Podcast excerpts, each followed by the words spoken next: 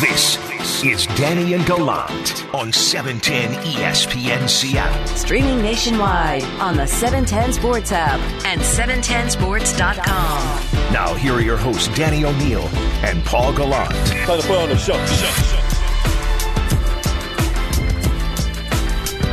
It is Danny and Gallant, your Seattle Mariners. Don't look now. Three games back of the wild card, entering today's series finale against the Texas Rangers. Had the A's fall in Chicago last night. They had a tough series against the White Sox. Even had the Houston Astros losing three to two. The They're five and a half out of Danny of first place in the AL West, which I didn't think would happen because I thought Houston was going to run away with this thing. But you're right; they've been falling back to earth too of late. And look, Seattle is on a very hot streak right now. And you've seen them over over the course of this after rebounding from from a series in which they went what, 4 and 9 following the trade of Kendall Graveman. They've now bounced back from that and you've now seen them win 5 of their last 6 games, feeling really good about the position. I'm sorry, 6 of their past 7 games feeling really good about the position, and they're going to head into. They've got three games in Houston, then two games at at Oakland. They've got a lot of opportunities ahead. It's no no mystery how they're doing this. It's starting pitching right now. Yeah. The question the question is can can a team that their record does not add up from their statistics can can they, can they really run down this many teams in a year where you've got about half, more than half right now of the American League over 500 to make a playoff chase? It's a really difficult question to say yes to because of the offense and mm-hmm. because you just feel that while they're awesome right now with the starting rotation, you do have to be honest and ask, hey, how many of these guys are going to be able to do this for more than a three week stretch? Yeah, th- you're not going to get this same starting pitching for the final 41 games. Like the starting pitching that you've gotten this month, it's been awesome. You're not. You're. You're. you- It's But- been. But it's unsustainably good. Yeah. and you're. That's if that happens, that would be among the most mirac. It's much more likely. It's much more likely to have the bats that have been cold suddenly heat up, and all of a sudden you start getting more more run production. If you're you're asking me for the most likely path for them to get to a, a playoff spot, it's that okay they really start hitting, and Haniger gets hot again, and Jarred Kelenic goes from he was bad recently he's been average leaning toward good and he gets on a tear or Cal Raleigh starts really clobbering the baseball. Like all of the, you, you look for guys not not someone oh can they stay this hot, but can you can you get some production? Can someone else really start to pick up the slack? Or you just ask that question we asked Jerry, is this team just resilient? Do you, do you buy that idea that they've just got whether it is the toughness that they have that they've exhibited that this is going to be a team that is greater than the sum of its parts. This is going to be a team that's able to make the playoffs despite having a run differential that would indicate they maybe shouldn't even have a winning record. Is this a team that's just got that certain undefinable characteristic in it that allows them to win close games? you know, eh, the more and more believe? evidence you, the more and more evidence you have, the more and more you have to say it's a possibility or a reality. And there have been teams that have done ridiculous, inexplicable things in the past. Mm-hmm. That's not a reason to predict that that will happen because usually those are situations that are just completely, you know, random. But random does happen from time to time. I, I know for a football compar- comparison earlier, I, I- brought up the 2012 Seahawks, uh, though they did, as you mentioned, finish with a surge that probably is not possible for this team.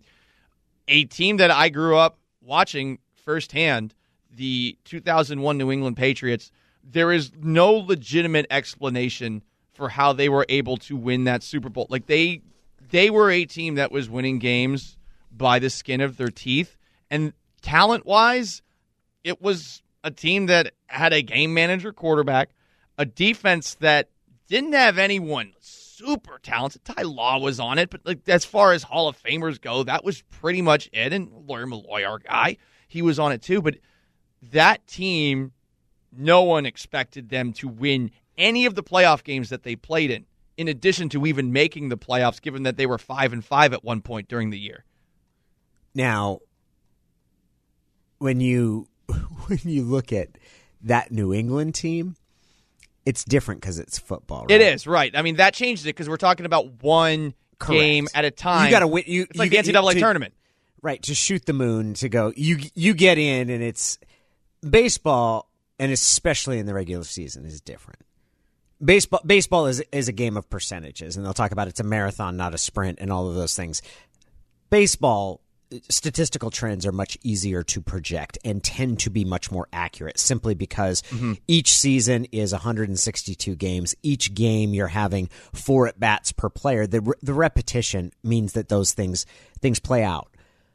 You you generally can project. It. Not always. And I guess that's the question of do you believe? And you can text in right now 710 710 the Mac and Jack's text line. Do you believe that this team is is going to be capable of a playoff push that wouldn't seem likely, even where we're sitting right now.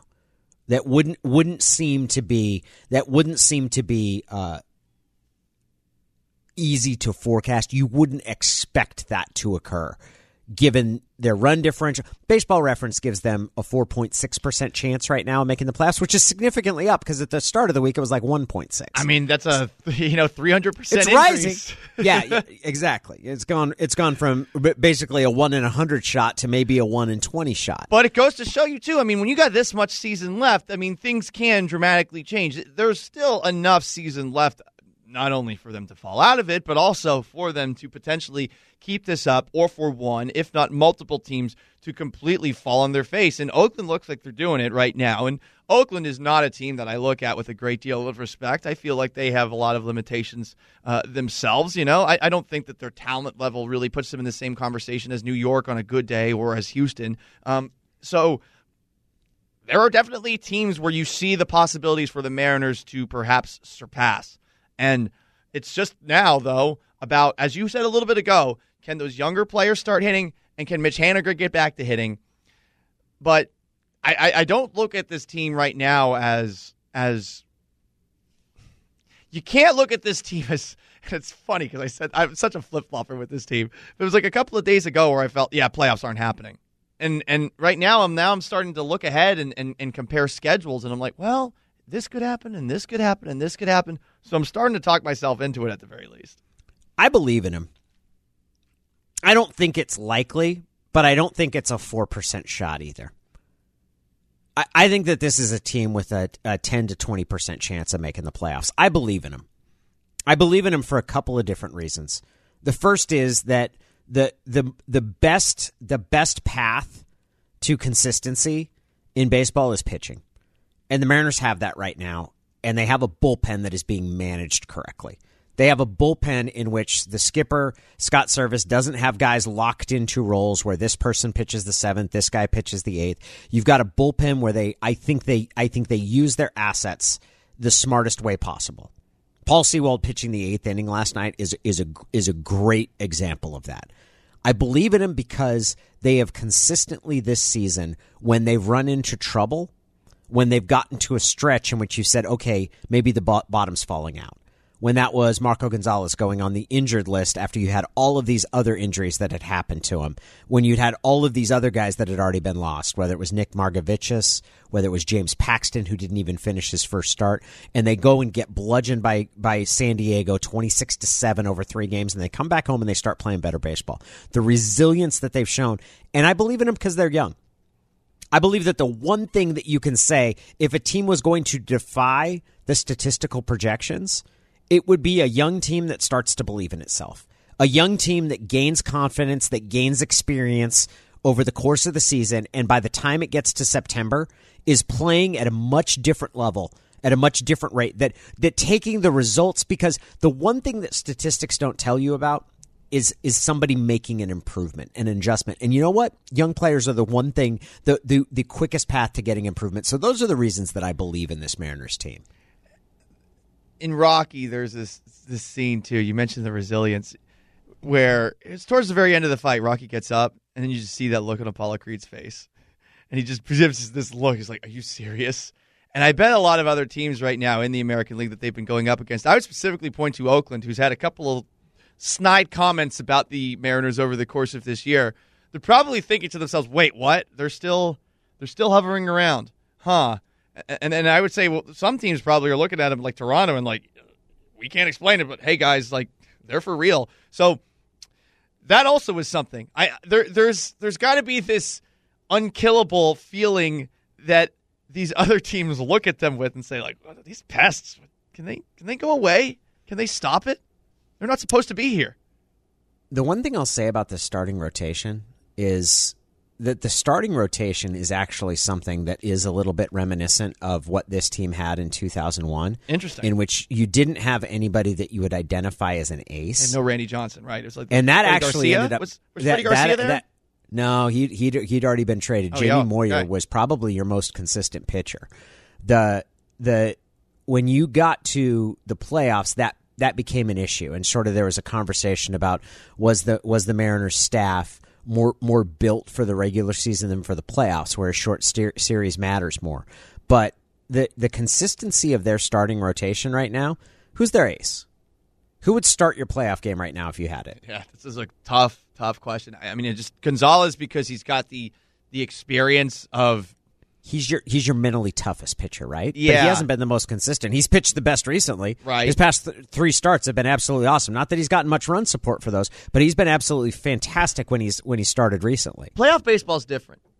Yes. And for that reason, though, is is the reason I would point at towards the mental toughness because while Chris Flexen, who probably needs more respect than he's gotten this year, given how mm-hmm. consistent he's been, he was pitching in Korea last year. You know, and to go from that level to this level, major leagues, to playoff baseball, which I, think baseball, playoff baseball is like a different sport entirely from the regular season. That's going to be tough. Kikuchi, I feel like, as someone who we, we touched on a little bit earlier, from time to time, he's he's a nibbler. That's someone who, in one of those big time spots, I'm not sure yet that that's an ideal situation where you want to have him on the hill to open things up. Tyler Anderson's your fifth starter, so it's not going to be him. Logan Gilbert's young. I, I- think it has to be Gonzalez, and I think you said the same, right? yeah, I think I go with Gonzalez, and I do need to correct it. Freddie Garcia was on that 2001 Mariners team, so that was my bad. Freddie Garcia won 18 games there. Who's their best? You can debate. I think Tyler uh, Logan Gilbert has the most upside. I, I think that you say Kikuchi has had the best stuff this year. I think that Chris Flexen's been the most statistically consistent over the course of the season, and Marco Gonzalez has been has been the best recently. Who's your worst starter right now? And that's another part of it, and that lends itself much more toward a, a, a strong closing stretch. When you're talking about, okay, Justus Sheffield and Justin Dunn having to pitch their way back into the rotation, because right now, like maybe you're not going to have any more bullpen starts once you get get get those guys back and available. But there's no guarantee that either one of those guys is going to end up in your rotation either, depending on how things go. Because look, who's your worst starter right now? If you answer Tyler Anderson, like what that dude has done since he's gotten here is consistently you can write it in in pen, give you five professionally pitched innings and a chance to win. Every single start this year. A texter asks, "Do you think we will offer Anderson an extension?" Honestly, I, I I'd think about it at this point. I, I don't know that he's going to get a whole lot on the open market, given that he's not spe- specifically dominant. But yeah, that's that at this point in time. Barring injury, and they have had a lot of unfortunate luck with injuries in the starting rotation a lot of this year, maybe not recently. there isn't somebody that you point at and think, oh no, this is going to be one of those games where we dig deep into our bullpen and get perhaps shelled along the way. over the past month, you've seen that rotation solidify. And that's probably, of all the different things that you could say, is that the pitching is what gives the Mariners the best shot. The pitching and then their toughness. It is Danny and Gallant. It is time for us to go around the NFL. It's time to go around the NFL.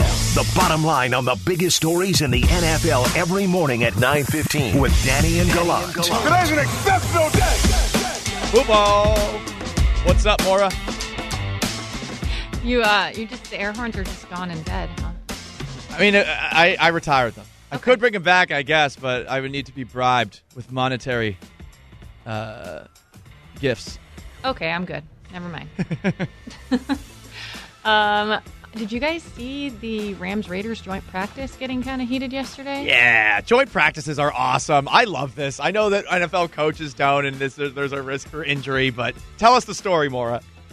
Uh, well, yeah, it started with Jalen Ramsey laying a pretty good hit on Raiders running back Josh Jacobs that knocked his helmet off. Let's Um, go. the- That's awesome. The Raiders took exception to that, and things had to kind of guys had to be separated. And then later, another scuffle occurred when Sebastian Joseph Day got into it with Richie Incognito, Of which course. I would not recommend.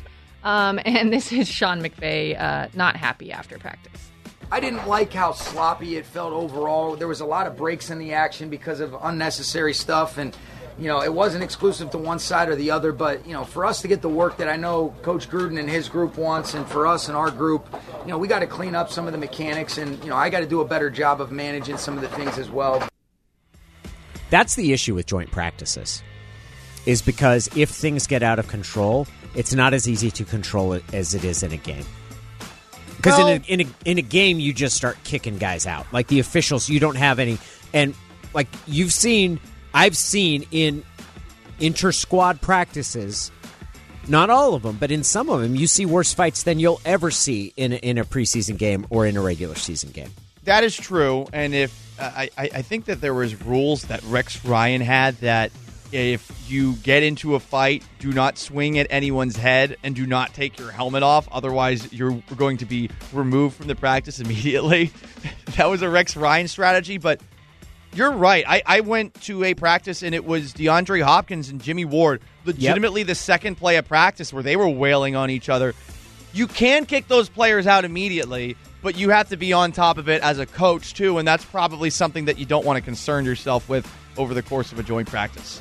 being honest here, there's an issue too because players know that if they get kicked out of a league sanctioned game, that they're subject to fines from the league. And they know if they get kicked out of a practice, it's just their teams and they're they're less fearful of really being dinged in their wallet. And you have an issue with that and like you said, you kick the players out right away. It doesn't mean that the stuff dies down. And people I think always assume that players respond to everything that their coaches say, and you're overestimating the amount of control that a coach has over the behavior of professional players. Professional players fear getting fined by the NFL. They do not fear nearly as much being kicked out of practice or fined by their team because they know there are ways around it. All right. Aaron Rodgers told reporters yesterday that he doesn't want a farewell tour. Quote, I don't know what's going to happen after the season, but I'm going to enjoy it with the right perspective for sure and not look at it as I'm getting through this. I'm going to enjoy the hell out of all of it. I guess he said he was 50 50 going into training camp on whether he would retire to Mora. Do And you think there was a farewell tour planned? I don't know. I mean, Ah, good one. Good one, Mora. Yeah, like, you I'm think not the sure rest of the how league we were cares? going to cover this. nobody maybe maybe Green Bay fans think this is the last season for him. But nobody else around the rest, rest of the league is like, "Oh, we're never going to see Aaron Rodgers again." This is a snip between him and his employer. Like he's he's drastically like we're all enjoying watching this, but it's not like we're pining away and wondering about the future. Like I just want him to throw as much mud at each other as possible. Did you see the question yesterday that he was asked? what was that? So last year, what there was a guy Jake Kumerow who uh, that Rodgers complimented, and then the Packers cut him, and then he ended up going to Buffalo. So this week he um he told Peter King that there was a, a name of a I can't remember who it's a tight end. It's like the fourth string tight end on his team. He and he told Peter King that he really he was looking forward and thought he was doing great. And then the first oh it's Bronson Kaufusi.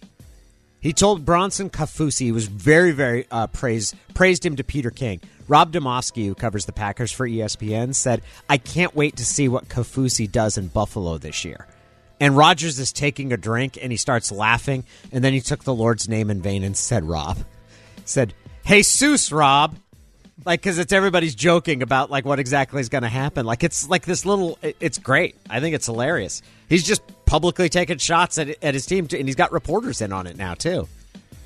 Uh, I hear farewell tour too, and I get I get worked up, Danny, about Coach K and his Oh, you're ready for that to come? upcoming re- farewell tour. Yeah, farewell tours in general. Like, get over yourself. But at least he's actually leaving a job. He's not like Rodgers is just going to play for another team. Yeah, that's true. That's true. I would imagine for those who are going to Green Bay that perhaps it could be a pilgrimage, if you will, to see the last of Aaron Rodgers. Right. Jamal Adams joined Wyman and Bob yesterday, and um, if you thought last season was impressive for him, he has some pretty lofty goals for this season. The main thing is winning for me, but yes, goals is very high. I'm always setting, you know, uh, uh, my goals at, at, at, a, at a reach to where I feel it's impossible. But I, I, you know, I never believed that. So last year, before the nine and a half sacks, it, it was 12 and a half as my goal. Uh, obviously, didn't reach it. Um, so that's the goal this year. 12 and a half. You don't want him to have 12 and a half sacks because that means that your pass rush isn't doing a good enough job and that he's had to save said pass rush. But at the same time, he's so good at blitzing, Danny, that I, I don't think that this is out of the poss- realm of possibility given what we saw last year. That's what he was on pace for last year, right? Yeah. He missed he missed a quarter of the season. Mm-hmm. He still finished with nine and a half sacks. Yep. Like if you projected over a 16 game season, that's that's the number. I'll be interested to see how. I'm. Do you want It him to blitz that much? Do you want him to be Yeah. in the backfield as much as he was last year? I because I, don't I don't think it's bad. I don't think it exposes them. I think the way that their defense works, I think you can do it. I am curious though to see what else he can do if he is not being asked to do that as much in this defense. If that makes sense. Like I, I that is what he is best at. So there's no reason to stop doing it entirely. It's one of the things too. Bobby Wagner is awesome at blitzing, and they've seemingly done it a little bit less over the last couple of seasons. So you would like to see that continue too. But at the same time, if the pass rush is doing its job, that means that those guys can sort of hover around and fly around and potentially make more impactful plays, separating the football from a receiver with a forced fumble, getting an interception. One of the differences that we maybe could see this year, assuming that the defensive line with Carlos Dunlap here the full season, Kerry Hyder now aboard, is going to be a better unit. So the measurement would be how many sacks he gets compared to how many big plays you give up, right? Like that would be that if if your third down percentage and big plays allowed starts to go up, if you're allowing opponents to convert third downs and your big plays go up and and and he has big sack numbers, then you can start to ask that. I don't want to assume that that's going to be the case though. I don't want to assume that that sending him after the quarterback is going to compromise other parts of your defense because I don't I don't think we know. I think Seattle should have a better idea of how to use him this season. That is around the NFL. Our training camp coverage brought to you by Precor Home Fitness. Coming up next, we have the least inspiring statement for your job that I've ever heard. Are you buying it? Straight ahead. You're listening to Danny and Gallant Powered through the Alaska Airlines Studios. on E 710 ESPN Seattle. Now, here are your hosts, Danny O'Neill and Paul Gallant. We're taking you around the diamond thanks to Shane Company, your friend in the jewelry business. The Mariners are going to wrap up their three game series in Texas today. Chris Flexen on the mound for the Mariners. The pregame show is going to start right after us at 10 a.m. First pitch as it is at 11.05, and then the Mariners travel to Houston where they begin a three game series with the Astros tomorrow. That is Around the Diamond, brought to you by Shane Company, your friend in the jewelry business. You ready to hear Andy Dalton get you pumped up?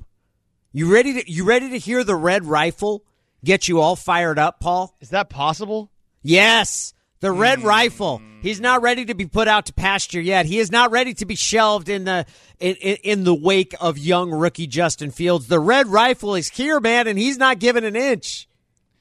like I've said before, Justin's going to have his time, and Justin's going to have a great career. But right now, it's it's my time, and so my focus is on being the best player I can be for this team, and do everything I can to help this team win. All the gusto of what J.J. Watt once called the Red uh, Ryder BB gun. Not a lot of energy there. I need more. Are you buying it? Are you buying it that that Andy Dalton is not going anywhere? I think him saying that is a reason to sell it. I think him bringing that up is a reason to take a serious look at just how firm a grip he has of that starting job. Because if you have a firm grip, do you need to say these things? If you're actually secure in your situation, why do you feel the need to bring that up? Yeah, I I did not find him convincing. I didn't find it convincing. I really I don't even know if he believes it, Paul. I've looked at Justin Fields, and I'll admit that one of the things that I had against Justin Fields is that he played at Ohio State, and Ohio State quarterbacks have not been able to make the jump. It was one preseason game, and he did say, "Oh, this is easy." Afterwards, but I like the way he moves around. I, think that's a big thing to have behind an offensive line that's not particularly good. I know John Clayton had mentioned how long it takes him to get the football out, but I, I, I, would say of all the guys that I watched this past weekend, he is the quarterback that intrigues me the most going into this season. And they're really going to keep Andy Dalton in front of him. I mean, what's the point? Where do you where, where are you going with that? If I was a Bears fan, I would not want Justin Fields to start for this simple reason. I don't want him sullied by the nitwits that are currently running that Matt team. Nagy and Ryan Pace. Yes, let them get fired. Let whoever you're going to hire come in. Let them work with Justin Fields. Isn't that the reason for them to put him in, though? I mean, if you're No, Matt Nagy, God, no. if you're Matt Nagy and you put Justin Fields in, you're like, yeah, well, I'm working with this rookie quarterback, and I just need some more time. Exactly. Like that's the sort of that's why you don't want him. What are the scenarios that happen if if he plays, if Justin Fields plays under Matt Nagy? What are the scenarios that unfold? He plays terribly. Nagy gets fired, Pace gets fired, and you bring in another coach who will not have any long-term investment in Fields, right? he will not have drafted Fields, and what you will have seen from Fields would at the very least cause you to think like, yeah, we can't assume that we've got the quarterback here. Possibly, but at the same time, I- do think that Bears ownership, uh, the McCaskey family, is incompetent. So I feel like one of the things that they would probably have to seriously consider is bringing somebody in who looks at Fields as something that can be salvaged, as opposed to Fields as someone that could potentially be moved on from. Like I don't think that they would even want to entertain the idea of uh, another possibility at quarterback. They're going to try to force that to work. Okay, so that's scenario one. He plays poorly, and he's a salvage job for your next coach and GM. What's the second possibility? He plays awesome. Justin Fields is great. He is everything that you've wanted in this franchise that hasn't had a good starting quarterback since Jim McMahon.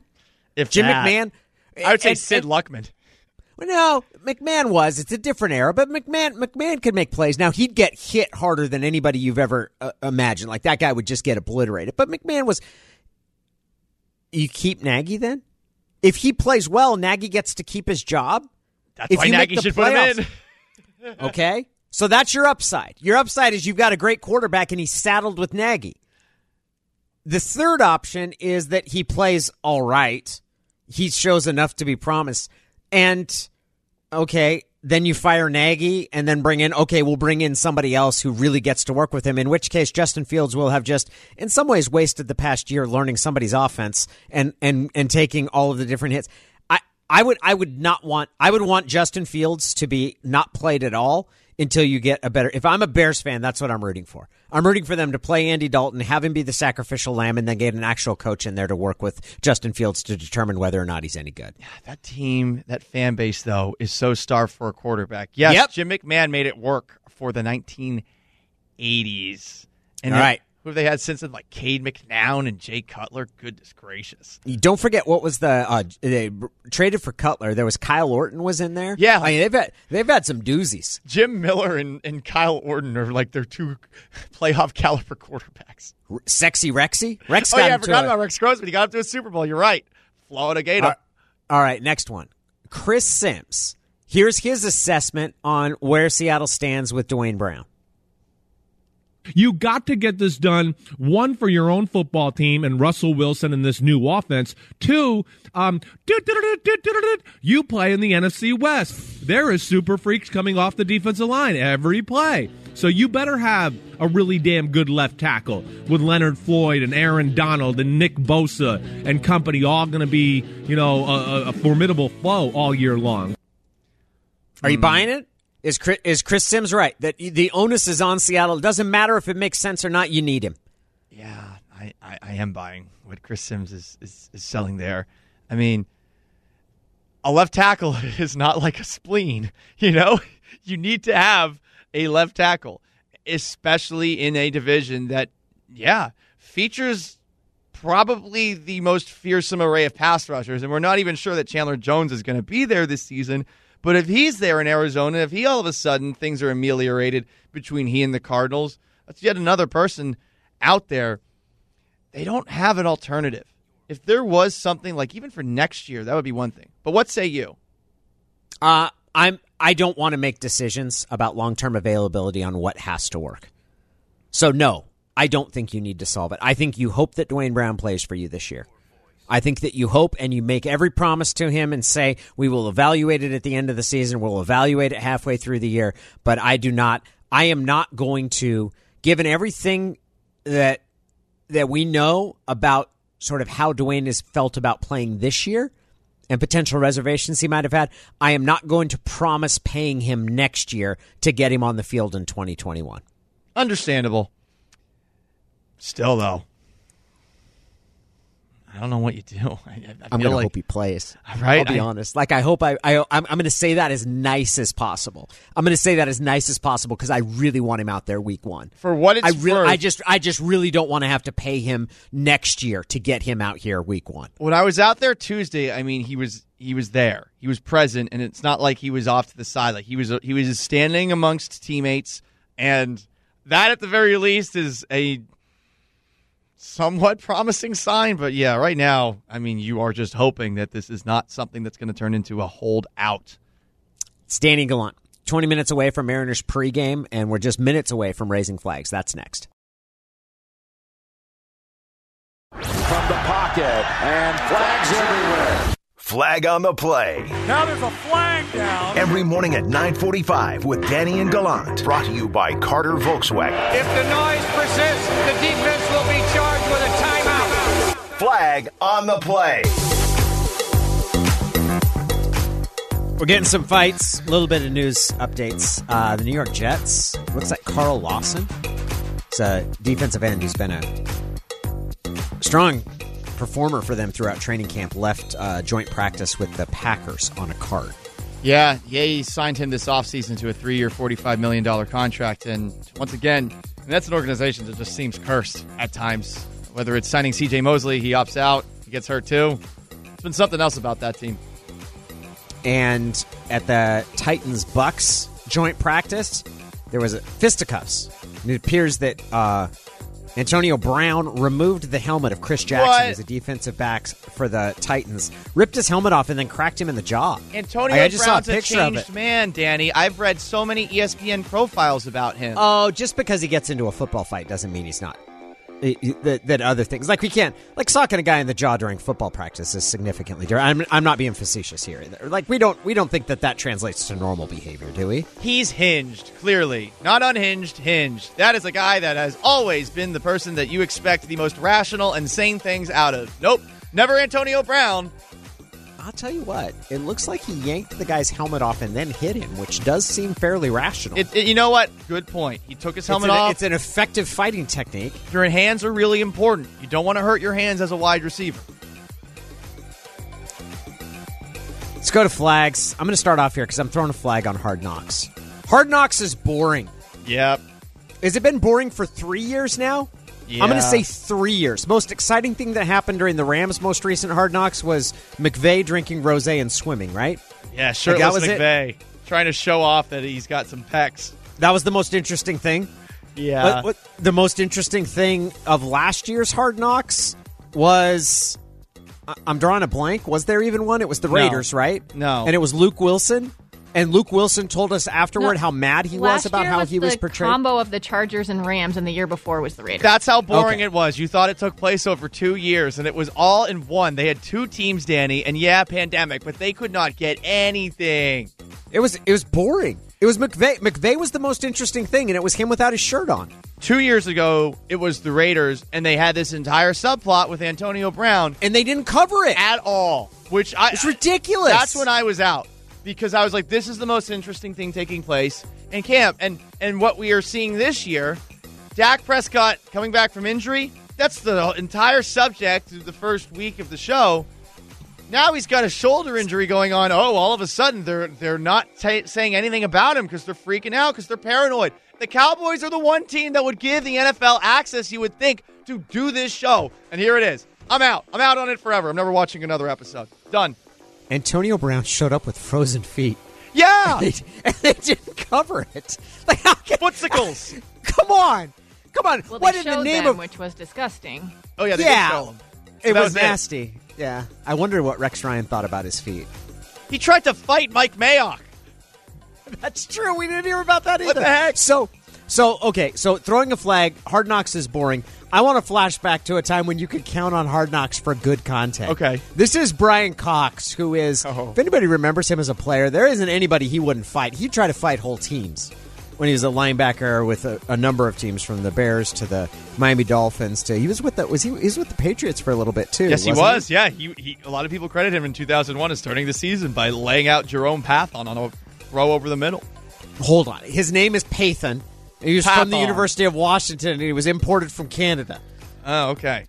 Another uh, hmm, interesting. Here's Brian Cox. Here is Brian Cox uh, talking about why you can't trust a man who doesn't have a vice.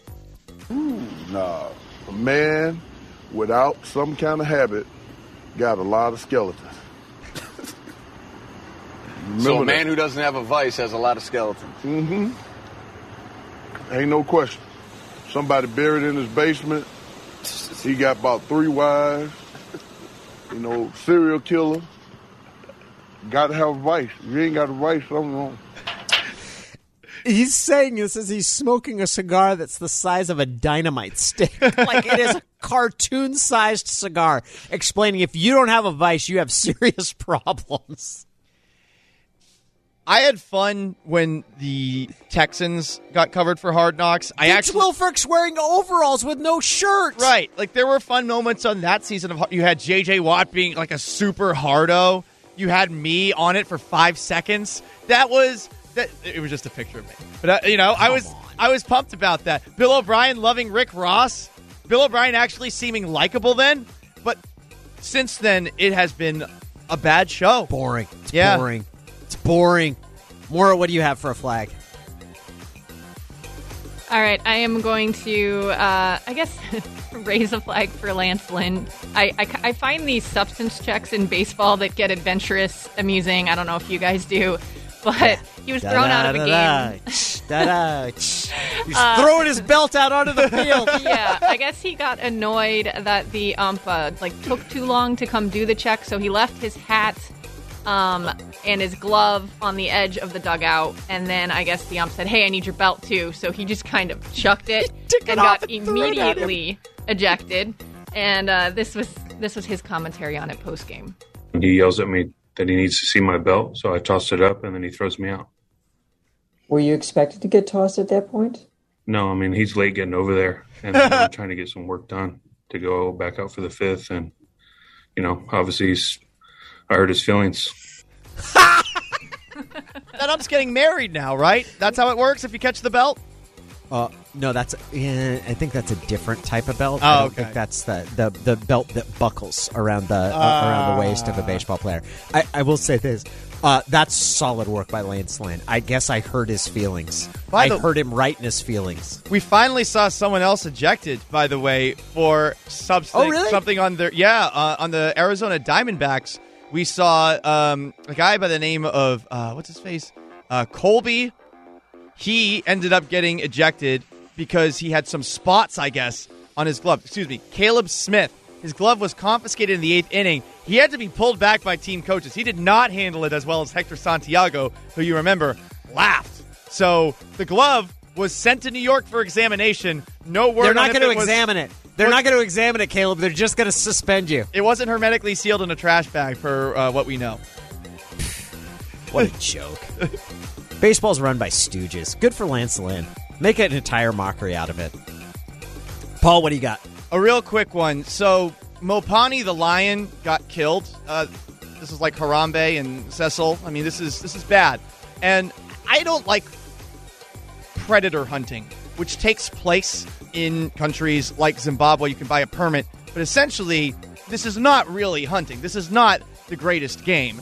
This is done by people who I think have never played sports, who are just giant betas where you're camping essentially like in a first person shooter so that you can kill a lion so that you have a picture with a trophy or something like that. I think it's horrible that this is something that is still done because I think lions are majestic creatures. And I feel like if you actually are going to go trophy hunting, you should have to hunt that animal using only a spear. Otherwise, you are getting a participation trophy by getting this trophy, which I put in quotes. So, uh, RIP to Mopane and whoever killed him, you are a beta. What stinks is that th- this hunt was done similar to the spot where Cecil's was, where it's Mhm. at the edge of a reserve. Correct. So you're not allowed to kill the lion if he's in the reserve, but if he crosses out of the reserve, you you are. And it was, I think they found the safari that offered fifty thousand dollars, charged fifty thousand dollars. They think it was a South African hunter. Uh, Cecil was a Minnesota dentist. Mm-hmm. Yeah, They let him bleed out for 24 hours before they went over to actually take him out of his suffering, which is just a horrible thing to do. Lions are cool, and poachers, you guys are losers. That's going to do it for us. Want to thank Ty France, Jerry Dipoto, Gabe Jackson. That's a full list. That's a full list of inter- interviews. Also, uh, Brock Huard and John Clayton, who joined us today. Maura Dooley, who keeps everything flowing. He is Paul Gallant, and yeah, he, he, he's, he's got some things to say about this offense. Maybe he's got a way to, to supercharge the Mariners coming up. And he is Danny O'Neil. Dare to Dream Express. Let's go. Mariners baseball next.